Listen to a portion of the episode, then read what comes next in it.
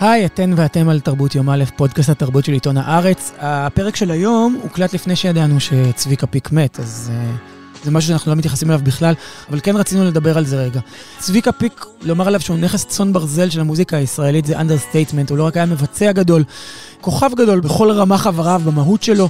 הוא היה כותב ענק, מספיק לחשוב על בין האצבעות שהוא כתב לרותי נבון, או לגור איתו שהוא כתב לריקי גל, שיר הפרחה שהוא כתב לעופרה חזה, ואני לא יכולה בלעדיך, ודיווה של דנה אינטרנשיונל.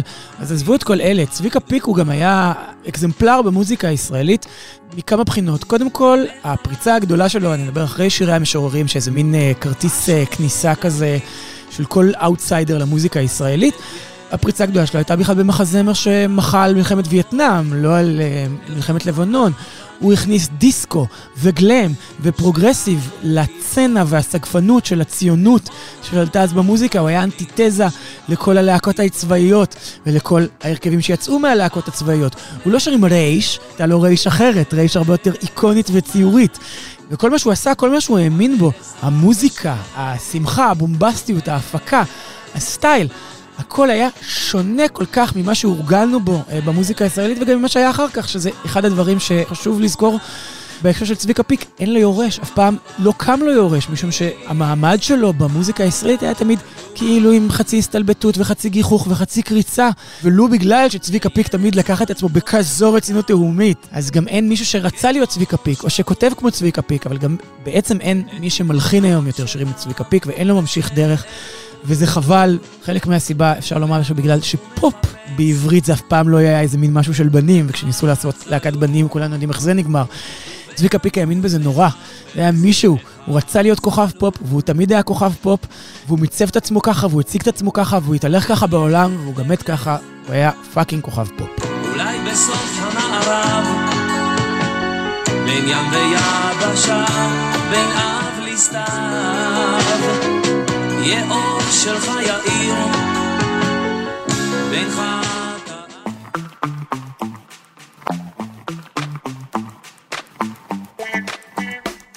היי לילך וולך. היי ניב הדס. היי שני אבירם שמקליטה, היי מאיה בן ניסן שעורכת. אנחנו כאן על תרבות יום א', שהוא פודקאסט התרבות של עיתון הארץ, וגילי איזיקוביץ' עדיין בחופש. יודעת. ולכן את יודעת משום שאת פה. זה נכון. פיסית. זה נכון, פיסית. את מחליפה אותה, אבל כמו שגילי אוהבת לומר, לא אלמן ישראל, אנחנו הקלטנו מבעוד מועד ראיון שגילי ואני אה, קיימנו עם יוסי בבליקי. נהדר. לרגל יציאת אלבום בכורה של פונץ' בסטרימינג.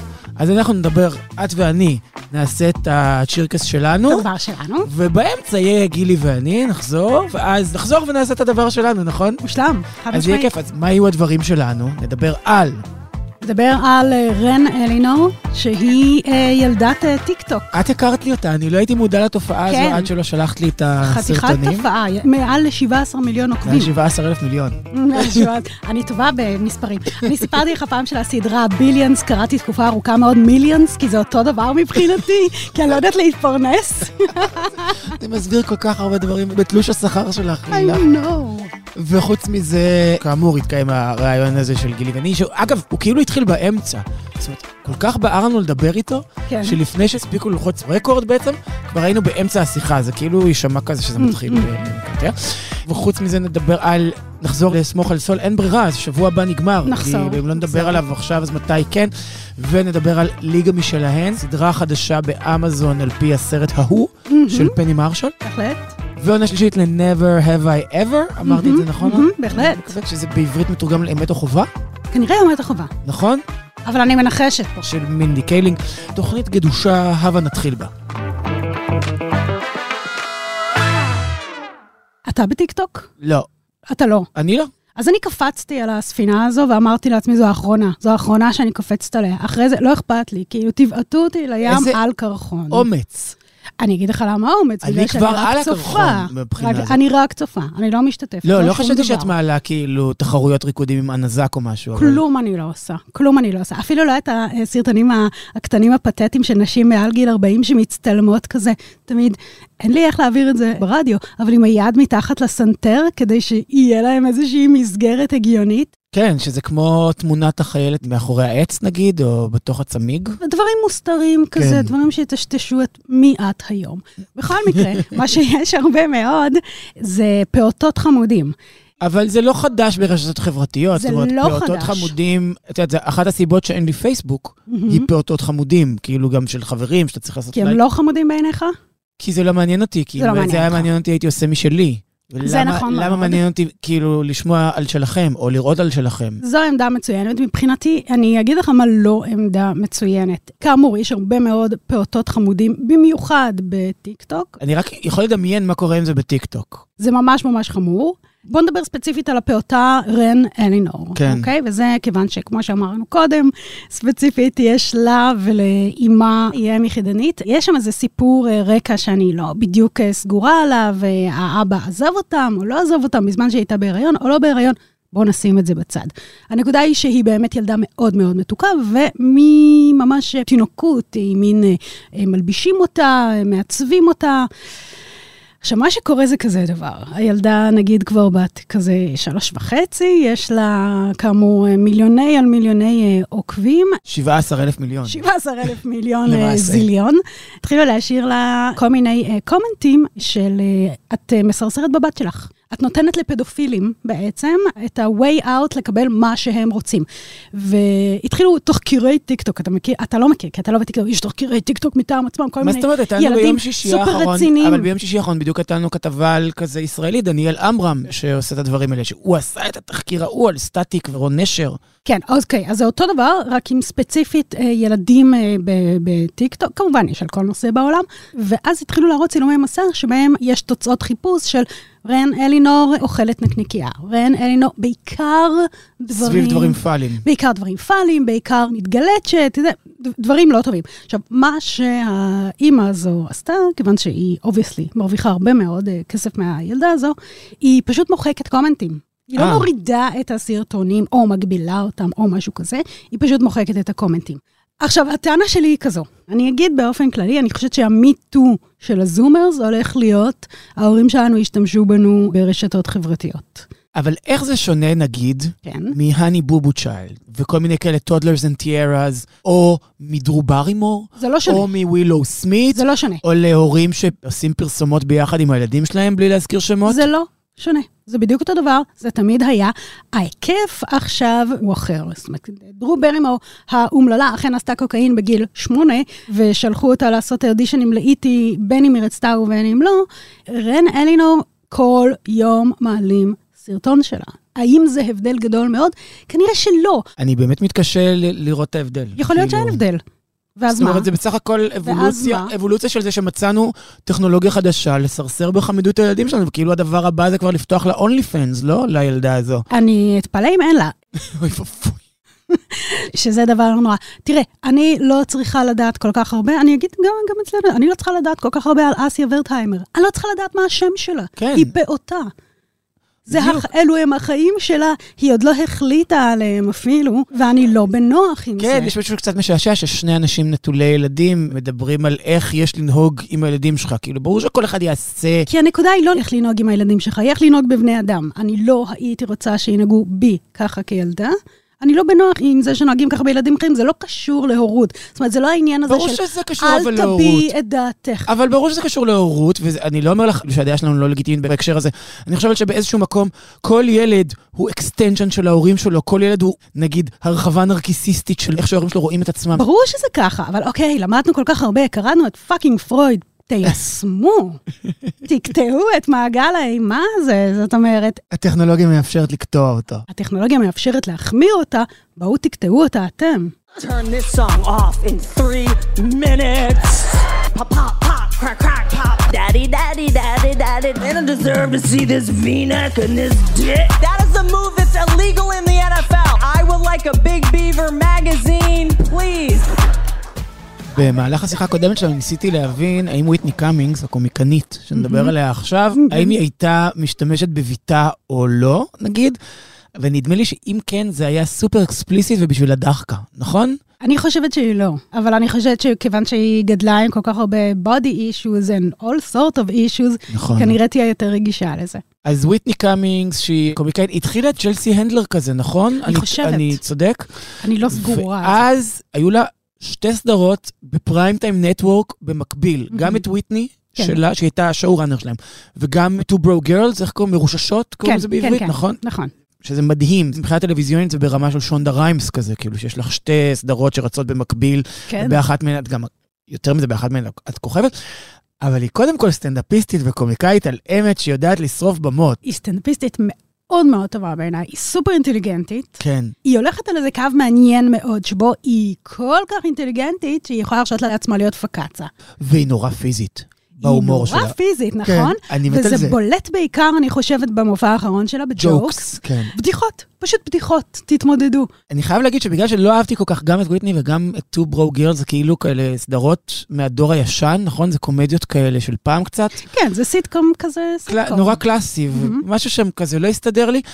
אז באתי למופע הקודם שלה עם המון ספקות, והוא כל כך הצחיק אותי. המופע הקודם שבו יש לה בובה בצורה? כן, בצורה שהיא, שלה? שהיא כן, מעלה כן, לבמה בובת מין בדמותה. בדמותה בדיוק. כן. זה באמת uh, the, the valley of uncanny. במופע הקודם היה לה איזה מין take off נורא מעניין. על כמה היא complicit, כמה היא הייתה משתפת פעולה לפני MeToo. גם במופע הזה, אני חושבת שהדבר הממש מעניין לגביה, זה שהיא קרוב לגיל 40, כזה, היא מגדירה מאוד מאוד טוב את מה שאני חושבת שהדור שלנו ספציפית כן. כן. חווה, ניב. אנחנו גדלנו לתוך עולם מסוים, נגיד ב-80, זה כזה, אתה יודע, לפני שהמציאו הורות ופדופיליה, פשוט לא ידענו שהם קיימים בעולם. לא היה אז אינטרנט, המשפט האהוב עליי, אתם חייבים להבין, לא היה אז אינטרנט, היה- לא היה אז גוגל, לא ידענו. לא, לא היה מפות לדעתי, לא היה... אני לא יודעת אם היה לי שעון עובד. בדיוק המציאו לא את היה האטלס. כלום, בדיוק. אבל באמת גדלנו לתוך האייטיז עם כל הקודקס הזה של פשוט תיזהרו מן האיש המוזר, וסיריוסלי אל תיקחו אוכל מזרים, כי אני הייתי הולכת לקחת אוכל איפה שייתנו לי אוכל. אז כמובן, לא את זה, ולמדנו לדבר את שפת הווק. בוא נקרא לזה. נכון, למדנו לדבר את זה, אבל זה תמיד תהיה שפה שנייה. זאת אומרת, זה לא שפת אם. זו גם שפה שנייה, גם הווק, כשאנחנו, זה קצת עם מירכאות כאילו, אנחנו גם עם גישה כזאת. כי אנחנו קצת- גם קצת צוחקים על זה, נכון, בואו. בדיוק. וגם, אני חייב להגיד שלא כל הדור שלנו למד לדבר את השפה הזו, בהחלט רובו מוח- לא. מוחה נגדה. חד משמעית. אנחנו המקרה הטוב, ניב. כן. אנחנו אנחנו אלו שהצליחו. אבל זה נורא אוקיי, נכון, אני חזרתי עם היא- התובנה הזו, חזרתי עם התובנה הזו לשיר, אמרתי לה, את יודעת מה לילך אמרה לי היום? ואני חושב שהיא נורא צודקת. היא דוברת שוטף, כן? כמובן. שאנחנו יודעים לדבר את השפה הזו, אבל זה לא שפת האם שלנו, וזה כל כך, נכון, כאילו, אנחנו צריכים לעשות איזה סוויץ' קטנצ'יק במוח אנחנו בשביל... צריכים, ל- אנחנו צריכים. כן. זה כמו שהלכתי עם אימא שלי והיא- והיא אמרה לי, אני צריכה לומר משהו גזעני. אז אמרתי, אז בשקט, זה כן. 2022, בשם אלוהים. הדבר הזה, שאתה יודע שאתה הולך להגיד את הדבר הלא נכון, ואתה, אבל אתה גם יודע שזה לא נכון. לצורך העניין, היא מעבירה את זה מאוד מאוד טוב, את הדבר הזה, את כל היחס שלה לסקס, שהוא לא ווק, כי סקס זה דבר, נגיד, כל כך נחבא, או כל כך ליבתי, או כל כך פנימי, שהוא לא עובר דרך הפילטרים האלה המסוימים. והיא מצליחה להעביר את זה פשוט באופן כל כך כל כך מורכב וחכם. יש לה שם ביט שלם על פציעות סקס, שזה נגיד נורא פיזי. hilarious. והיא כל כך, היא מצד אחד כל כך וולגרית כן. ומפורשת בתיאורים שלה, של התנוחות ושל איך איקס, זאת אומרת, אפרופו ווקיות וזה, אין לך ברירה אלא לדמיין אותה מה זה לדמיין אותה? היא ממש מדגימה. בדיוק. זאת אומרת, מה אני אעשה עכשיו? זאת אומרת, היא גם מדברת הרבה על החזה ה- המלאכותי שלה. המלאכותי של... אז אין לך ברירה, זאת אומרת, מה מה אני אעשה עכשיו? אני לא אמור לדמיין אותו, כאילו? חד גם... משמעית אמור לדמיין אותו. אבל אני רוצה להשוות את המופע הזה, ואת נגיד, את איך שוויטני מטפלת בסמנטיקה ובשפה, ובפערים בינה לבין התרבות כמו שהיא עכשיו, ובאיך שהיא תופסת נגיד סקס ואת היחסים בין המינים, לווק, לבילבר. בבקשה. ולמופע האחרון בדיוק. שלו. וזה פשוט מדהים, באמת. עצרתי את המופע האחרון של ביל בר, נגיד כזה 35 דקות פנימה, אמרתי לו, מה אתה רוצה ממני, גבר? די לצעוק שהדברים השתנו, כי הם השתנו. אולי כבר במקום להקליט שלושה ספיישלים על איך הדברים השתנו, תנסה להבין מה קורה שם, או תדבר על המתח הזה. וזה בדיוק מה שהיא עושה. נכון, אני חושבת שההבדל הגדול, גם לגבי בילבר, בילבר כשם קוד, כן? בילבר כשם ש- קוד לצורך העניין, זה שהם מדמיינים שהם האנטידוט לגל החדש, אבל לא. אתם אותו דבר ישן שתמיד היה, אתם לא מנסחים שום דבר חדש, אתם לא מתייחסים אליו באופן מחוכם, אתם לא נותנים עליו איזה קומט, אתם פשוט מה שהיה, זה הכל. והיא מצליחה לנסח באמת משהו הרבה הרבה יותר מורכב. ממש. ונורא מצחיק, נגיד היא מדברת על uh, טלפונים סלולריים והמסכים, ומה זה עושה לילדים, ואז היא מספרת על הילדות שלה, המסכים. זאת אומרת, הילדות שלנו, ואיך נראתה ילדות פעם. וזה לא עם איזה מין נוסטלגיה כזה של אוי, הנוער של היום, הילדים שלהם. לא, היא ממש מקנאה כאילו בילדים, או מדברת על כמה רף היה לנו. בהחלט. בדיחות המדחום, אני לא רוצה לדבר על זה יותר מדי. אני פשוט, תקשיבי, צחקתי, אני שאגתי בסלון, שאגתי. פשוט צריך לראות את זה, היא נורא מצחיקה ונורא חכמה ומאוד פיזית ומערבבת גם המון סוגים של הומור. כי היא באמת מבריקה, ואז כשהיא וולגרית, אתה לא מקבל את זה כברירת המחדל שלה, אלא כבחירה. בדיוק, וזה כל כך כיף, וזה כל כך משחרר, זה כל כך קתרטי, הדבר הזה. אז וויטני קאמינגס Jokes, אנחנו ממליצים ממש, נכון? בנטפליקס, מאוד. בנטפליקס, חשוב להגיד, בנטפליקס. אני גם ממליץ ממש על הקודם. תחזרו גם- לקודמים, כן, גם, כן, גם כן, נורא תחזרו מצחיקים. ועכשיו לילך, אנחנו אה, אה, נביא את כדור הבדולח ונעלה פה את גילי איזיקוביץ' ואת השיחה שקיימנו, אה, אה, היא ואני, יחד עם יוסי בבליקי, לרגל אה, יציאתו של אלבום הבכורה של פונץ' אה, בסטרימינג לראשונה. וכאמור, השיחה כזו מתחילה יחסית מהאמצע, אבל אני מבטיח ששווה. הילדים עוד מחזיקים בכוח ונראה שמתקדמים לאט כבר שבועיים מסתובב גבוה ייקח אותה ויברח הגיעו ההקלטות הראשונות של אה, השמאל הדתי והקיצוני. נכון? זה היה כן, השם הראשון כן. של ההרכב? כן, היה לך מוזר לשמוע את עצמך שר? מאוד. כי מאוד. למה? כי את יודעת, באמת, לשמוע את עצמך, קודם כל הזדעזעתי מאיך שאני הוגה את המילים. זה בכלל לא מה שחשבתי שאני הוגה, זה הדבר הראשון שהפריע לי, הניקוד. בראש שלך שמעת את עצמך אחרת? בענק, בטח. שמע, אתה יודע מה? אני רוצה להגיד לך משהו. בראש שלי שמעתי את עצמי כמו שאני היום, וזה מדהים. זאת אומרת, זה משהו שהרדיו מאוד עזר לזה, כי זה פרקטיקה של יומיומית או שבועית או דברים כאלה. ויש הפרש עצום בין איך ששמעתי את עצמי בראש לבין... אה, אני תיארתי שאם הייתי מממש את מה ששמעתי את עצמי בראש, היינו מצליחים רבע. כש- רוב הדברים שמצליחים הם כשבן אדם, דויד בואי אמר את זה. אני, הוא אמר, אני פשוט קווריסט גרוע. זה שקר. נכון. זה שקר, יש לו אלבום אז Pin Ups, יש לו את Pin Ups, שזה אלבום קאברים, וכולם שם מעולים. יש לו See Emily Play של פינק פלויד שהוא עושה יש לו מצוין. in the port of Amsterdam, אמסטרדם, ו... Wild Is the Wind הוא קאבר. fucking Wild Is the Wind. כן, הוא מבצע אותו די טוב, אני די חושב. טוב, כן, זה ממש בסדר. אז הוא גם קווריסט גרוע וגם מתפרנס משקרים. כן, בדיוק. זה- שזה- הגיוני- לדיוויד בוי דווקא. אבל למה אני כן. כזה מתעכבת על העניין הזה של איך נשמעת לעצמך? כי אני חושבת שהקו הראשון של פונץ' זה האופן שבו אתה שר את השירים. ההגייה הספציפית והדרך שבה כן. הם הושרו, שהיה בהם איזה משהו, כמעט עמימות מגדרית. באופן כן, שבו כן. שרת את השיר, אז כמעט מפתיע אותי שלא ידעת שזה אז קודם כל, האפקט של אני לא הדברים. הייתי אמור להיות הזמר של פונץ'. פשוט לא מצאנו זמר לשמאל הדתי הקיצוני, ו- וכבר כסף שולם לאולפן, ו- והייתי צריך להיות שם מאחורי המיקרופון. אני הייתי משוכנע לחלוטין שאני אהיה מאחורי הקלעים, זה שכותב, זה, זה אפילו היה קצת אה, מביך. לעמוד על במה, להיות שם בפרונט. כי הר- הראש שלי היה להיות זה שעומד מאחורי הקלעים, שכותב את המילים, שמתווה את הדברים. חשבתי שאני אהיה במאי, לא חשבתי שאני אהיה ולא זמר. לא רצית לשיר את המילים שאתה כתבת? אחר כך רציתי, אחר כך רציתי, מאוד מאוד אחר. אחר כך רציתי שלא יכלו לקחת את זה ממני. אבל uh, מראש, הפלן A שלי לא היה להיות uh, שם. זאת אומרת, uh, זה היה תמיד מוזר לי שאומרים סולן להקת פונץ'. מה סולן להקת, מה זה סולן? סולן יש בלהקת חיל אוויר. מה, מה לי ולדבר הזה?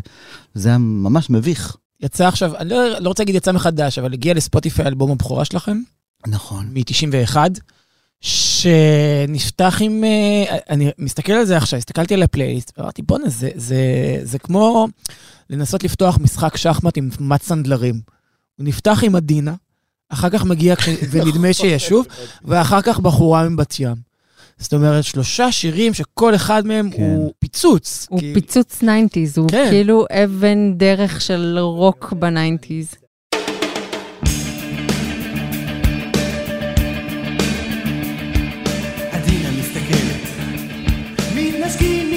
מתנשפים, אלפים מתנשקים על החול החם.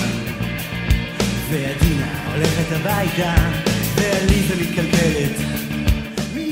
בעצם, זה שהאלבום הראשון שלנו הוא אוסף להיטים בתוך אלבום, נבע פשוט בגלל זה שלא הצלחנו לקבל חוזה בחברת תקליטים. המטרה שלנו, ואני מחזיר אתכם, ילדים, ל-1986-7, בשביל לקבל חוזה ב-CBS או בהד ארצי, או אחר כך בהליקון, אתה מוכר... CBS את רומן MC. כן, או בהד הארצי, שכבר הייתה, או בהליקון, או בתקליט חיפה, או באיזשהו משהו, אתה מוכר כליה, אתה חותם על כל החוזים שבהם אתה מבטיח.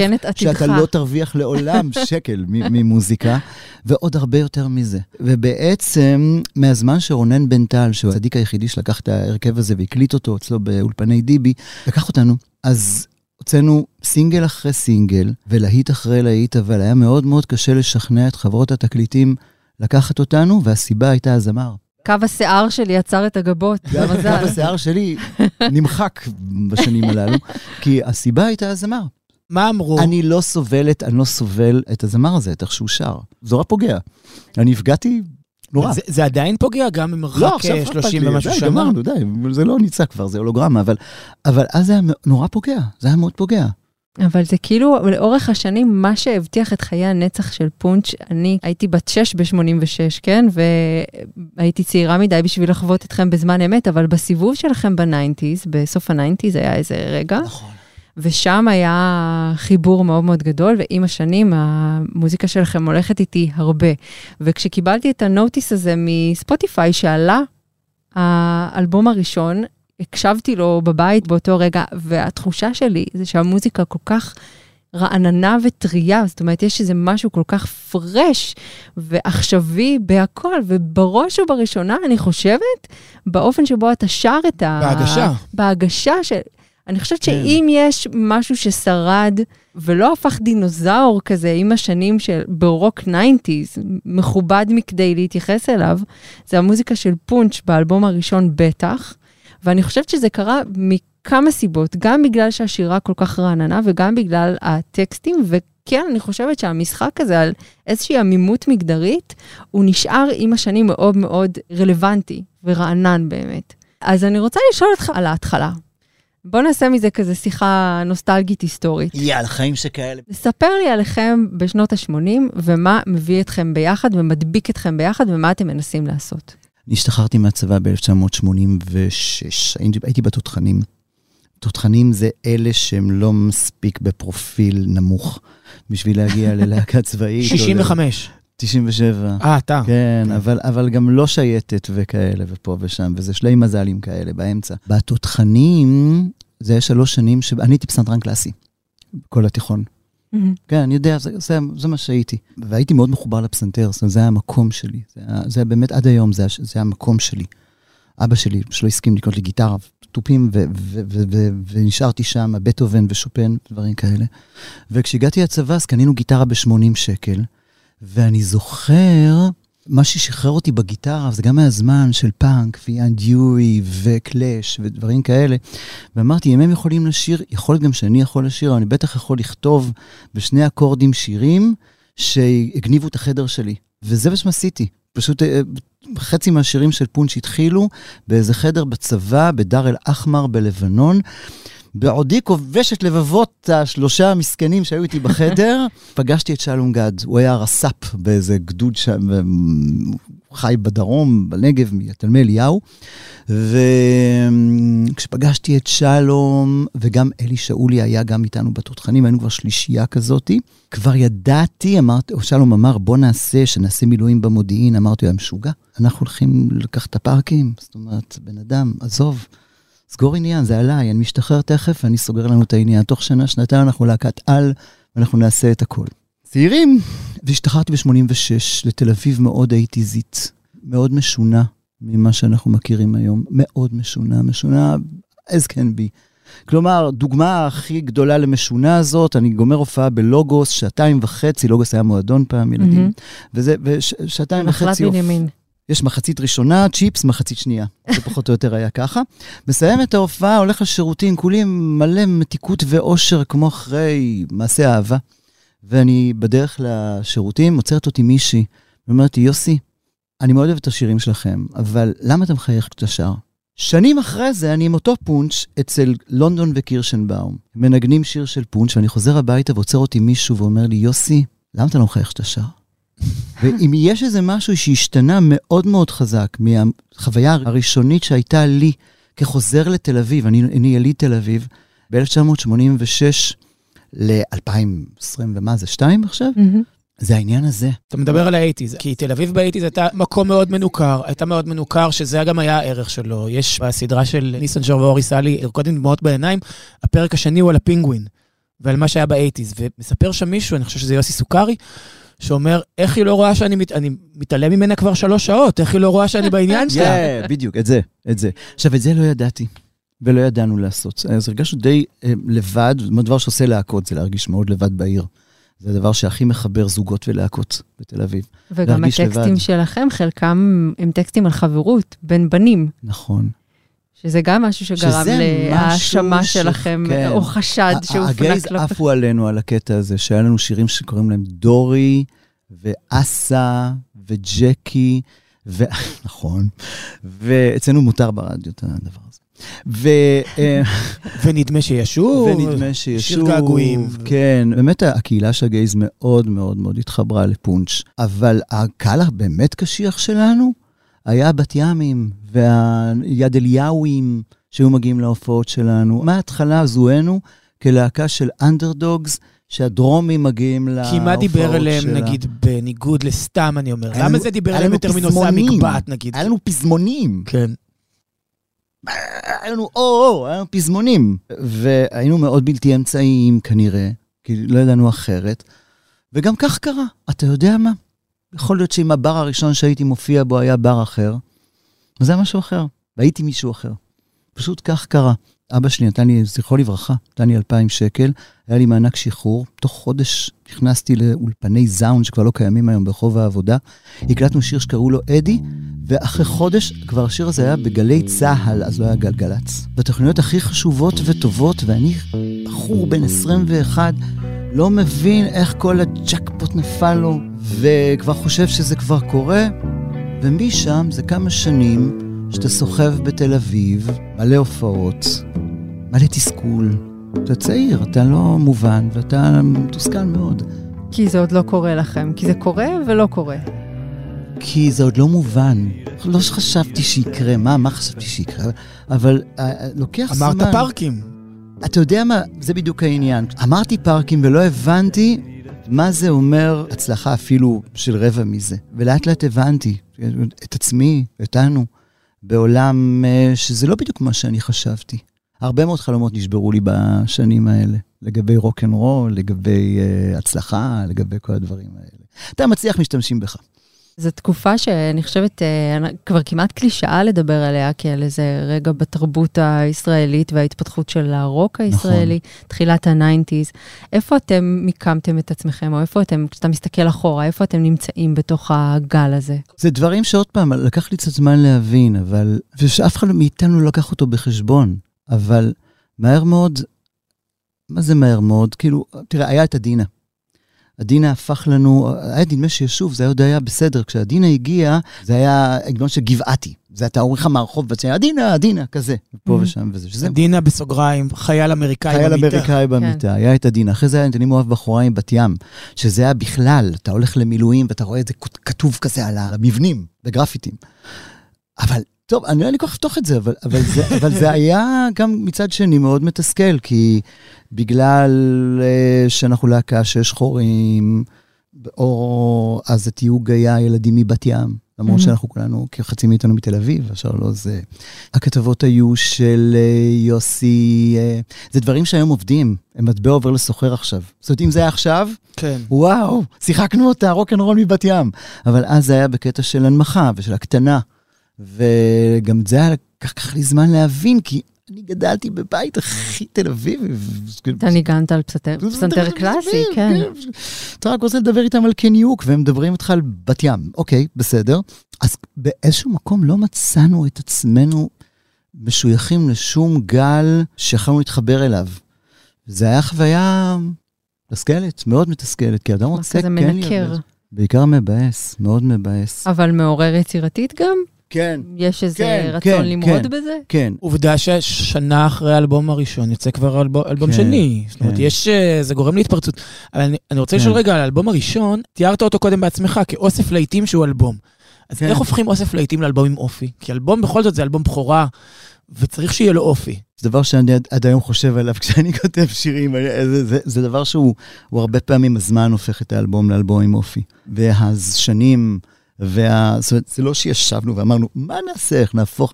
אנחנו רצינו שיהיה לנו שירים שחברת תקליטים תיקח אותנו.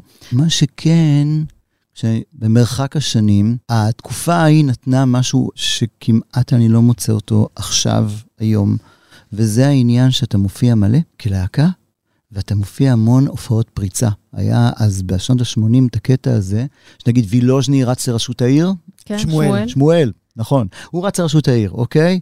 אז הוא לוקח להקת פריצה, כמו שקד ואיך קוראים לו, והנדל, אז הם, הם לוקחים את פונץ'. ואנחנו עולים ומנגנים פעם ראשונה את הדינה, או את אני מאוהב בחורה עם בת ים, וזה חייב להיות כל כך מיידי שאלף איש עכשיו יעופו על זה. זה כנס בחירות. ויש איזה משהו, אוקיי, מצד אחד, אנחנו שנאנו את זה, יואו. כאילו, אתה אומר, כל ההופעות זה שישה שירים, שתוכם שלוש פעמים לדינה, שתיים בת ים. אבל הנקודה היא שאתה אנוס להיות חד ומחודד. קצת דומה למזרחים שהיו צריכים להופיע בחתונות וב... וכל העניינים האלה. הקטע של הישרדות בהופעות הוא מאוד מאוד חזק. ואני ושלום כל הזמן חלמנו, מתי כבר נצא מהדבר הזה? ונוכל לעשות הופעות עם הרבה שירים. וגם עם בלדות, אבל זה היה הזמן, והיה בו גם דברים מדהימים. זאת אומרת, זה קטע לא נורמלי לעלות, ואתה אומר, זה הסינגל החדש שלי, ויש פה עכשיו 500 איש לקחת אותם, וזהו, אתה צריך לקחת את זה. פונץ' היא להקה לא כך קונבנציונלית במבנה החיים שלה. נכון. היא הייתה, ואז היא פתאום נמוגה, ואז אתה ו- ושלום שלום. הוצאתם אלבומי סולו ממש במקביל. כן, אה, נכון? כן. זה יצא כזה... נכון. ואז חוזרים, ואז שותקים עוד קצת, ומחליפים את הבסיס, ומחליפים... מה גורם לדינמיקה הזו המאוד מיוחדת, ושבסוף היא גם תמיד מחזירה אתכם אחד לשני. ולאורח חיים של להקה? אני חושב שביוגרפיה משפיעה הרבה יותר ממה ש- שנותנים לה אשראי. אחרי האלבום הראשון שיצא והיינו מאוכזבים פיסט אוף ברמות שקשה לתאר, אני יודע, מצטער גילי, היינו מאוכזבים ברמות שקשה לתאר, קשה לתאר. כמה הוא מכר אז? כאילו... אף אחד לא יודע, אבל לא מספרים לך כמה הוא מכר. זה גם לא דבר כדי שאתה יודע. שלא יצטרכו לשלם לך תמלוגים כמו שצריך. אני לא יודע, לא אמרתי, לא יודע. לא יודע, אתה אומר תודה. לא מופרך.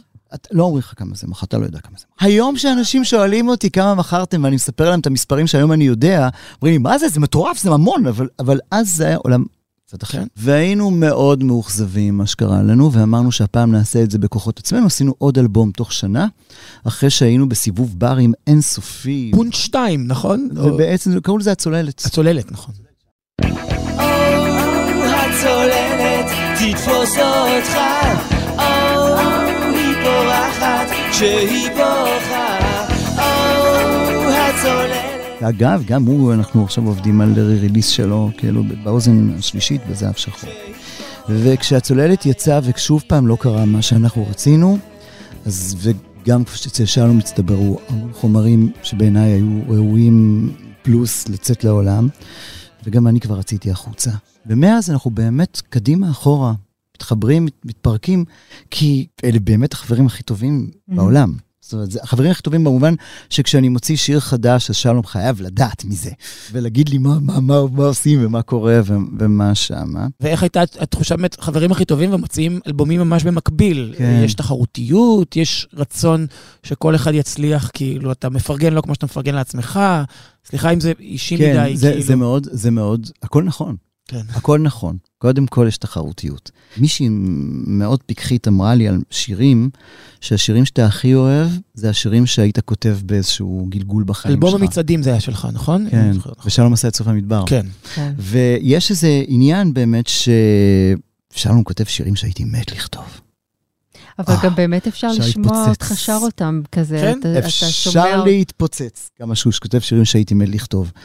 מצד שני, זה, אני לא רואה את ההתפתחות המוסיקלית והטקסטואלית שלי בלי לקנא בשלום גד.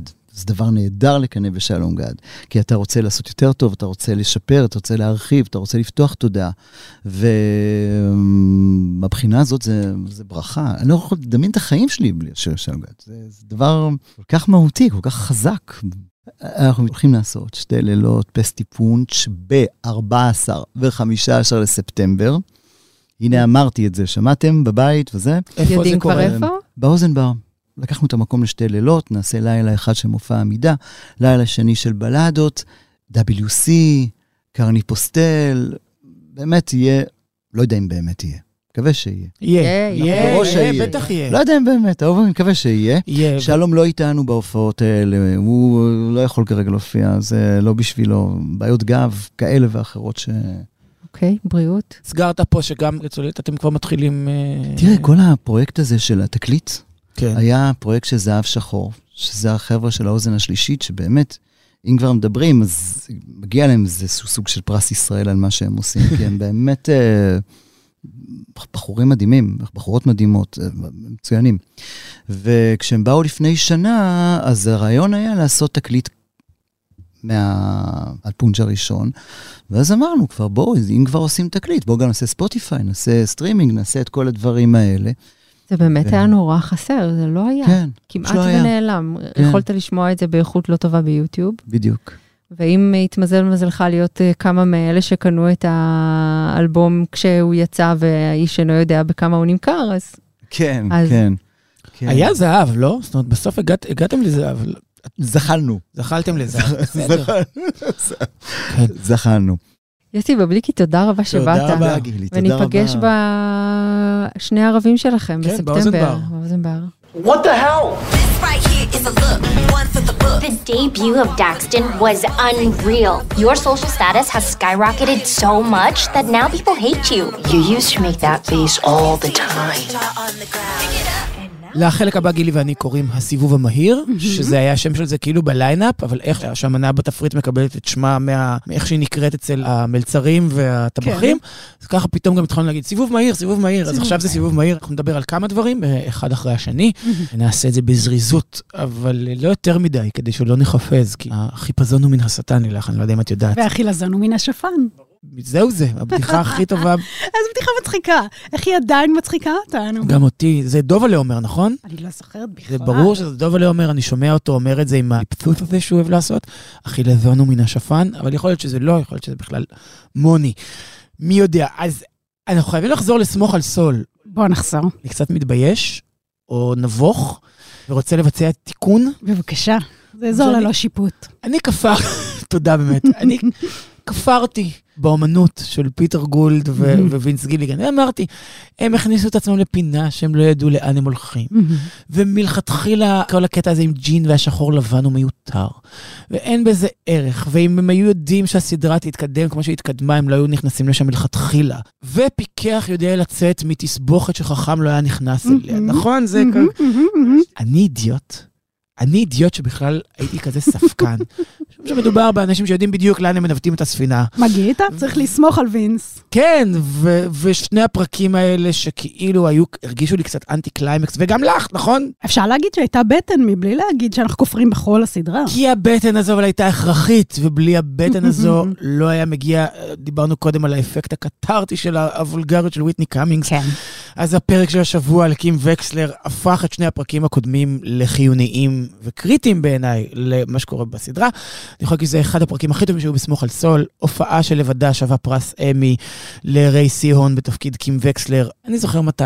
ג'ין סמארט גרמה לי להרגיש ככה בהופעה למסך הקטן, ועכשיו ריי סיהון עושה את זה באמת עם הופעה פשוט מופלאה אה, בפרק הזה. אז זה באמת פרק קים, פרק אה, קים וקסלר, שכמו אה, שאמרתי לך, מבחינתי בת דודה. כיוון שזה שם הנעורים של אימא שלי. זו כאילו איזושהי גאולה לדמות שהיא בעיקרה נאבקת בתוך אה, חוסר הכריזמה של עצמה, נכון? באופן כללי אני אגיד, זו לא סדרה, לא זו ולא... שובר ולא שורות? שובר שורות, עשו חסד עם נשים. קודם כל, לא היה הרבה מהן. שובר שורות, הדמות של סקיילר ווייט היא דמות שנכתבה בצורה מיזוגנית לגמרי. היא כאילו, היא, היא לא, אישה שנואה. היא את, את כל הכיף היא לוקחת. היא- וואי, היא, היא ממש חור שחור של שמחה. כן. וכמה שמחה כבר יש לוולטר ווייט. אבל אם יש טיפה, מה כבר נשאר אם לשאוב? יש טיפה, אז תגיע אז סקיילר. היא תישאר. סקיילר והבן. שלו, וולט ג'וניור, שזה באמת אולי השרטוט הכי דל ושטחי של אה, ילד, נכון? וגם נכה. הוא שם רק כפונקציה, אין לו אישיות. בהחלט, בהחלט. קים הייתה בסכנת היתכנות להיות... אה, לא. רגע, בהתחלה שלה, לצורך העניין, היא, היא הייתה צריכה לגלות איזשהו זיק, נכון? עכשיו, הדבר המעניין על קים וקסלר זה שלאורך כל הסדרה כמעט ואנחנו לא יודעים, תקן אותי אם אני טועה, אנחנו כמעט לא יודעים מה קרה לה. ועם החיים שלה, לפני שהיא פגשה את אה, סול, ואז היה איזשהו שבריר כזה, כן. שבו אה, רואים אותה shoplifting כשהיא נערה. כן, שאימא, ש- אפרופו, שלה. אימא שלה מסרסרת בה לטובת shoplifting. נכון, אימא שלה. מסרסרת בה לטובת shoplifting, וזה רגע מאוד מבלבל בשביל קים הנערה, כי היא רוצה איזשהו, כמו שאנחנו רוצים לפעמים, שישימו לנו גבולות, היא רוצה שיהיה איזשהו מבוגר שיגיד לה, לא, זה לא היה סבבה. ואז היא מגלה, לצורך העניין, נדמה לנו, יכול להיות שזה דבר שקרה יותר מפעם אחת, שזה בעצם כן סבבה, וזה מאוד מבלבל עבורה, וכשהיא פוגשת את סול גודמן, הוא עושה בדיוק את הדבר הזה, נכון? כן. זה כמו לצורך העניין שכשהייתי אה, ילדה, בחיים לא עשיתי shoplifting, אתה עשית? לא, אף פעם לא. בחיים לא, אני כל כך כל כך פחדנית, אני פוחדת מהמחשבות הגנביות שלי עצמי. אני אדם שהולך בסופר פארם עם דברים קטנים מתוך, כי, ביד כי, כי לא קדימה. רצית לגנוב כי זה לא בסדר או כי פחדת להיתפס? הכל. כן. אבל זה התערבב פשוט ביחד לכדי זה ש...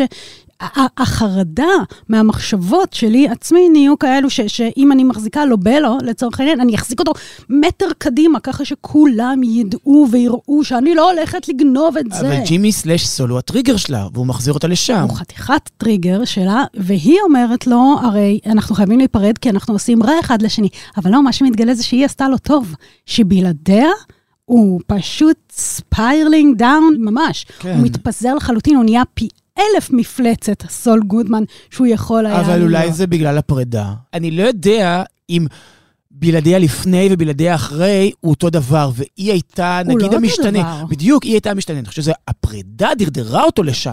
זה לא רק עצם הנוכחות שלה, אלא זה גם עצם הפרידה ממנה, ששלחה אותו לתהום הזה. הם היו צריכים אחד את השנייה מסיבות שונות, בעיקר בשביל להביט אחד בראי של השני ולהבין מה לא. אז קים וקסלר נפרדת, והיא זורקת את עצמה לתוך החיים הכי משמימים שאישה יכולה לארגן מענישה את עצמה. היא מענישה את עצמה, היא נגיד צובעת את השיער לשחור, מעליב אגב, קים, או יש לה פאה שחורה, לא משנה. היא מטביעה את עצמה בתוך השחור לבן הזה. פתאום הבחירה האסתטית הכאילו גחמנית הזו, יש בה היגיון, יש בה מהות, זה לא סתם. אלו חיים של שחור, לבן ומעט מאוד אפורים בהם. התחושה שלי הייתה שקים מענישה את עצמה, זאת אומרת, היא שהריגוש שלה הוא מלגנוב, ומלעשות כל מיני מרמות קטנות כאלה, ולתכנן תוכניות, ולהיות קונספירטורית, ולעשן את הסיגריה הקטנה בלילה. כן. היא גוזרת על עצמה חיים של כל מה שהיא רואה כסיוט. בהחלט, וזה אכן סיוט. כן. לשיר בחמש בצהריים, יום הולדת שמח לחברה שלך למשרד שאת לא אוהבת, זה חתיכת סיוט. והיא מטביעה את עצמה בתוך הדבר הזה בגלל שהיא מבינה שהם הלכו אנחנו רואים אותה גם רחוק עושה סקס. עם אדם שנוא. כן, זה באמת, היא מענישה את עצמה נורא. כן. עד ש... עד ש... עד בסדר. ששיחת הטלפון הזו מגיעה, כן. ואז באמת מגיע, אני חושב, כמה מהסצנות הכי טובות ב- בסדרה, משום שהוא לא מבין באיזה מצב היא נמצאת. הוא חושב שהם, שהם אותו דבר. הוא חושב שהם עליה- אותו דבר. הוא משליך עליה את עצמו, אז הוא כאילו עושה לה I dare you. את. חושבת שאני צריך להסגיר את עצמי?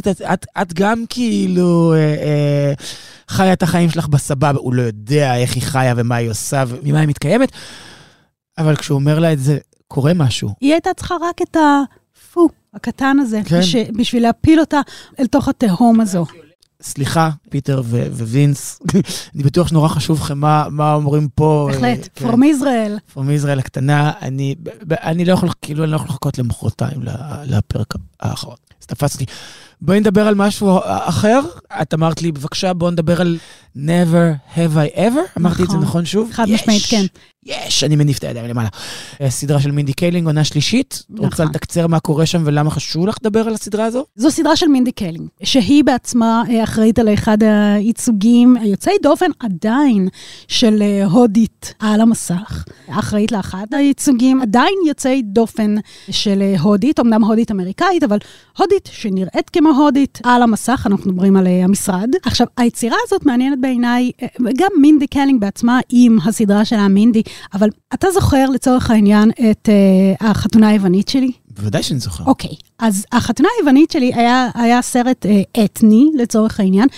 שנעשה לעיניים מערביות. זאת אומרת, כן. היה בזה הרבה מאוד השפלה עצמית, הרבה מאוד מבוכה באתניות. אני חושבת שהם מתעסקים, גם מינדי בעצמה וגם הסדרה הזו ספציפית, יש הרבה מאוד אישויים הודים, כמו למשל אה, נישואי שידוך, ומסורת, והמקום שלה, והחשיבות של אוכל וטקסים, באופן שהוא לא מבזה.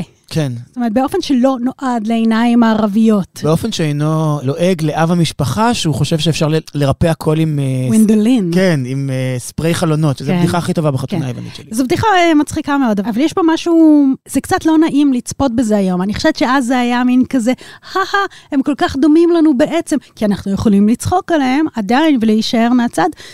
אני אגיד עוד משהו. עד כמה חשוב לילדות ולנערות אה, לראות ייצוגים של עצמם על המסך. כמובן, גם לנערים וגם לילדים, פשוט יש הרבה הרבה הרבה יותר. אני אשמח מהם. שתגידי, כי הרבה פעמים זה, זה מין חומה של סרקזם שנתקלים בה כשאנחנו מדברים על ווק ועל ייצוגים, ועל למה עכשיו כל סדרה היא כולה מיעוטים ונעלמו הלבנים מה, מהמסך. אז אני אגיד לך, אפילו היצור הפריבילגי, שהוא אני, אוקיי, כן. שעובד בארץ, ויש לו את הפרצוף הלבן הזה, גם אני צריכה עדיין, בגילי המופלג, ייצוגים.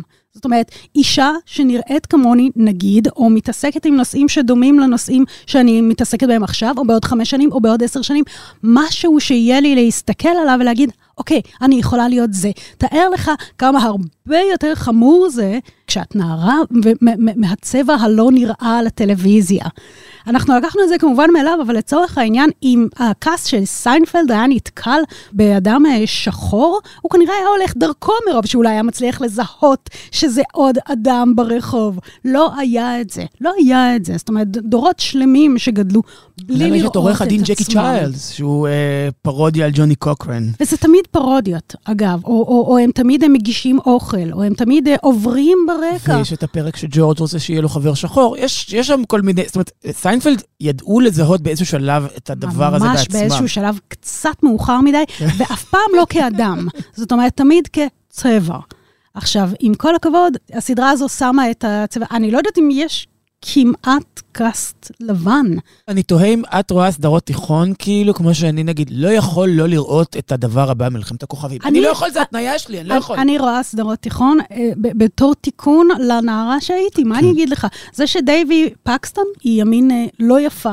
מה אני לעשות? היא לא יפה, היא לא, היא לא ההודית, היא לא ג'מילה ג'מיל, אוקיי? היא לא ג'מילה ג'מיל, זה לא נכון. ג'מילה ג'מיל. אבל מי מאיתנו, לא רק מאיתנו, מי בכלל היא ג'מילה ג'מיל? אף אחת. כן. רק ג'מילה ג'מיל. אז בינה לבין דייבי, אני דייבי, או הייתי דייבי, הרבה הרבה יותר. אז את מזדהה עם זה לא מהמקום האתני, אלא מהמקום של השונות, נגיד? מהמקום של להיות סתם עוד אחת. היא סתם עוד אחת. מבחינת מראה, היא מאוד אינטליגנטית ומקסימה. There's another one on Tuesday. Tuesday's too late, sir! Do not approach Sir, the train. let it happen! I mean, Ticket, please. about that. בוא נדבר על ליגה משלהן. שזה קצת גברת מייזל המופלאה עם כדור אה, ומחבט. חשבתי על זה, את יודעת? אי אפשר שלא. אבל טיפה יותר טוב, לא? זה יותר טוב, זה יותר טוב, זה יותר טוב, בגלל שהבעיה שלי... טיפה פחות עיוורון מגברת מייזל המופלאה. כן, אלוהים שישמור. הגברת מייזל המופלאה, זה כמו חנות ממתקים, הכל נורא יפה, והכל נורא מתוק, והכל נורא מעוצב. זה קצת בלתי נסבל, כי... ובסוף יש לך חור בשן. כי זה לא אנושי, בדיוק, יש לך חור כן. בשן, זה, לא אנושי, היא מין אה, אישה נשואה שלא באמת צריכה להתעסק עם הנישואים שלה, ואז היא אישה גרושה שלא באמת צריכה להתעסק עם הגירושים שלה, והיא אימא, שמאיפה הילדים הארורים האלה מתחבאים כל הזמן בזמן שהיא מגשימה את בקט לא, הם עצמה. כל הזמן בקטסקילס. בקטסקילס. מחפשים את אה, בייבי, שמישהו שם אותה בפינה. בדיוק. אנחנו כבר לא, נדמה לי, כחברה יכולים לחיות בסטארס הולו. לא. לכן ליגה משלהן היא קצת, היא בסטנדרט יותר גבוה נכון, במובן הזה. מי יותר גבוה. שעשתה את הסדרה הזו היא אבי ג'קובסון, הידועה כאבי מאבי ואילנה מברוד סיטי, מהמם. שלמזל אין תרגום עברי לברוד סיטי, נכון? לא שאני יודעת. יופי. אה, נרגעתי. אה, והיא איבדה פה את הסרט ההוא של פני מרשל שאהבת כשהיינו קטנים. מאוד מאוד אהבתי. שידוע, זאת אומרת, הוא לא ידוע בעיקר בגלל השיר This used to be my playground של מדונה, אבל גם, אבל, אבל גם, גם, אבל בזכות, זאת אומרת, גם. אני נגיד, אה, שיר אמרה לי, בוא נראה עכשיו שוב את הסרט. אמרתי לה, לא, בואי נראה שוב את הקליפ. וזה כמו recap שיספיק. הסרט, לא צריך לראות את הסרט שוב. אגב, אחלה שיר של מדונה.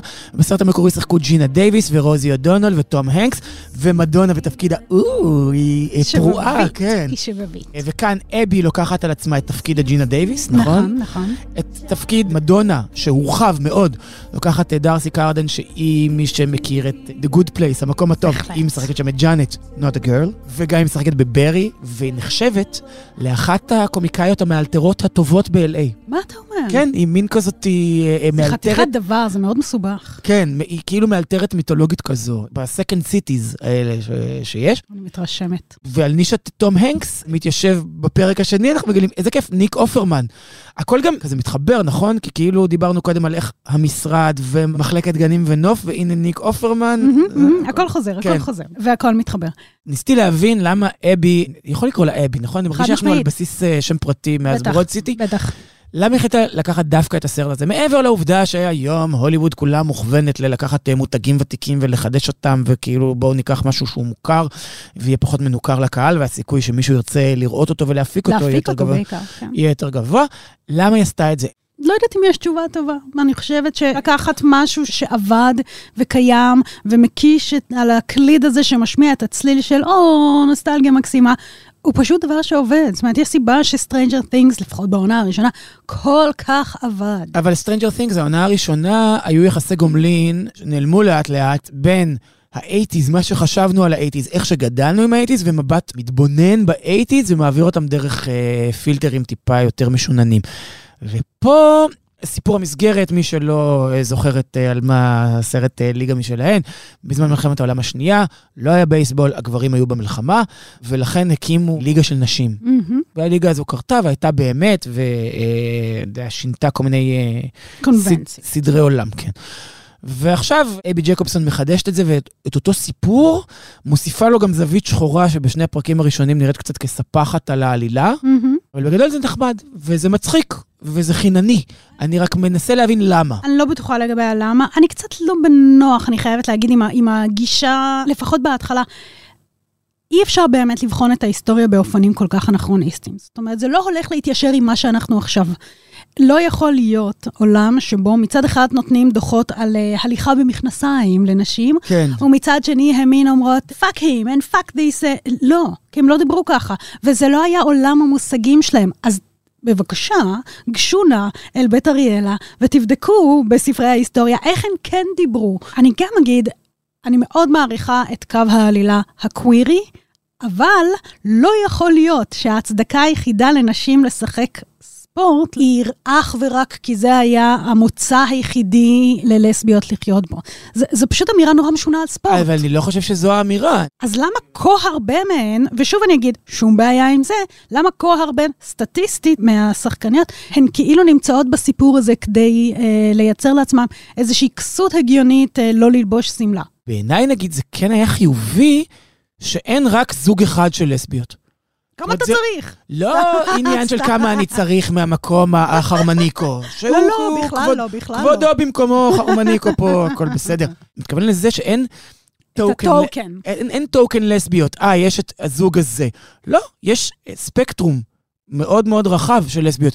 יש את מי שהיא לסבית כי הגבר שלה במלחמה, שזה קצת כמו כלא, נכון? הגברים, ב.